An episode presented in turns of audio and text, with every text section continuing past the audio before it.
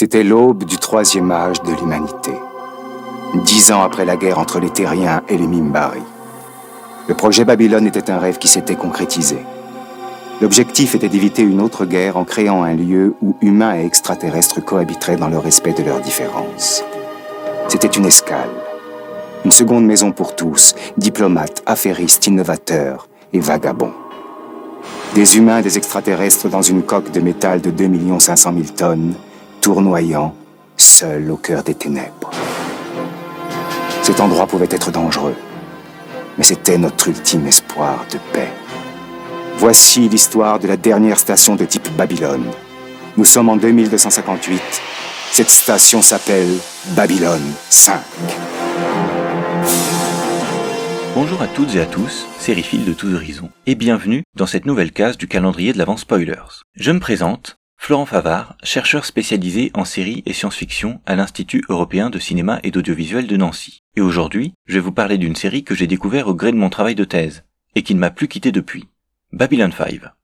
C'est une série télévisée créée par J. Michael Straczynski et diffusée sur le marché de la syndication entre 93 et 98. Elle compte un téléfilm pilote et 5 saisons de 22 épisodes. Le nom de Straczynski vous dit peut-être quelque chose. Baroudeur de l'écriture, il a commencé dans les séries d'animation, puis a enchaîné avec des séries en prise de vue réelle, tout en écrivant pour le cinéma et les comics, notamment chez Marvel et DC. Il a récemment co-créé Sense8 avec les sœurs Wachowski, et Babylon 5 va elle-même connaître un reboot sous sa supervision dans les années à venir. Babylon 5, c'est la série que les fans de Star Trek aiment détester, et inversement. Et pour cause. Au milieu des années 90, Babylon 5 et Star Trek Deep Space Nine prennent toutes deux leur quartier dans une station spatiale, plutôt qu'un vaisseau d'exploration, afin de déployer une intrigue feuilletonnante mêlant politique, religion et conflits interstellaires. Malgré tout l'amour que je porte à Deep Space Nine et à Star Trek en général, Babylon 5 était réellement, à l'époque, à des années-lumière de tout ce qui se faisait à la télévision, comme l'annonçait sa campagne de promotion. Elle se déroule au 23e siècle, à bord d'une station spatiale diplomatique qui accueille les ambassades de cinq grandes civilisations de la galaxie. Les humains, de l'Alliance terrienne, les Minbari, adversaires de l'humanité devenus soudainement leurs alliés, les Centauri, impérialistes sanglants, et les Narnes, leurs anciens esclaves, enfin les Vorlons, mystérieuses civilisations dont les membres se dissimulent derrière d'épaisses tenues hermétiques. Principalement centrée sur le personnel militaire humain qui dirige la station, la série peint le portrait d'une douzaine de protagonistes qui, au gré des cinq ans de la série, vont se retrouver au cœur d'un conflit millénaire entre les Vorlons et les Ombres, mais aussi pris en étau au cœur de différents conflits à échelle variable. La guerre civile terrienne, l'effondrement de la société Minbari, la reprise des hostilités entre Centauri et Narn. La légende veut que Straczynski ait écrit toute la série avant même son entrée en production. Les choses sont bien sûr un petit peu plus compliquées que ça, car le créateur connaissait parfaitement la dimension aléatoire de l'écriture télévisuelle. Ceci étant dit, et c'est pour cela que cette série a eu une importance capitale dans mes recherches sur l'écriture à long terme à la télévision, Straczynski a produit une bible extrêmement détaillée, a écrit la grande majorité des épisodes lui-même,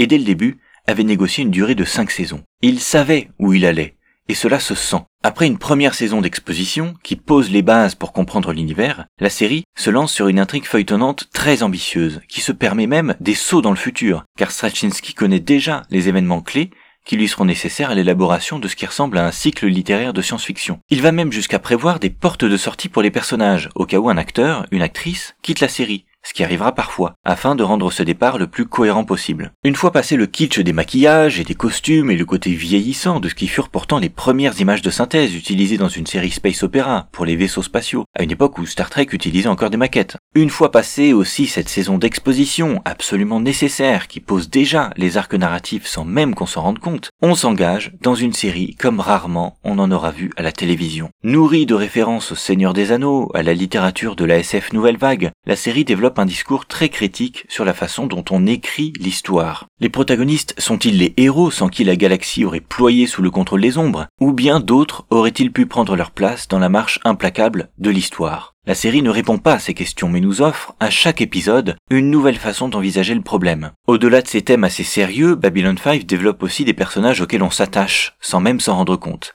Ivanova, la commandante en second au flegme imparable, Londo et Jakar, les ambassadeurs des Centauri et des Narnes, meilleurs ennemis, ou encore Délène, l'ambassadrice des Minbari, incarnée par l'excellente et regrettée Mira Furlan. Babylon 5, c'est une étape indispensable pour tous sériphiles qui souhaiteraient mieux comprendre comment les séries de science-fiction ont participé à l'évolution de la narration télévisuelle, et ce, dès les années 80-90. C'est une œuvre que je ne souhaite pas spoiler plus avant, et dont on ne ressort pas indemne, au terme de pas moins de quatre épisodes finaux qui s'apparentent à un long épilogue doux amer, à une lente clôture, au gré des départs, des morts tragiques, des lumières qui s'éteignent, et enfin d'un nouveau lever de soleil.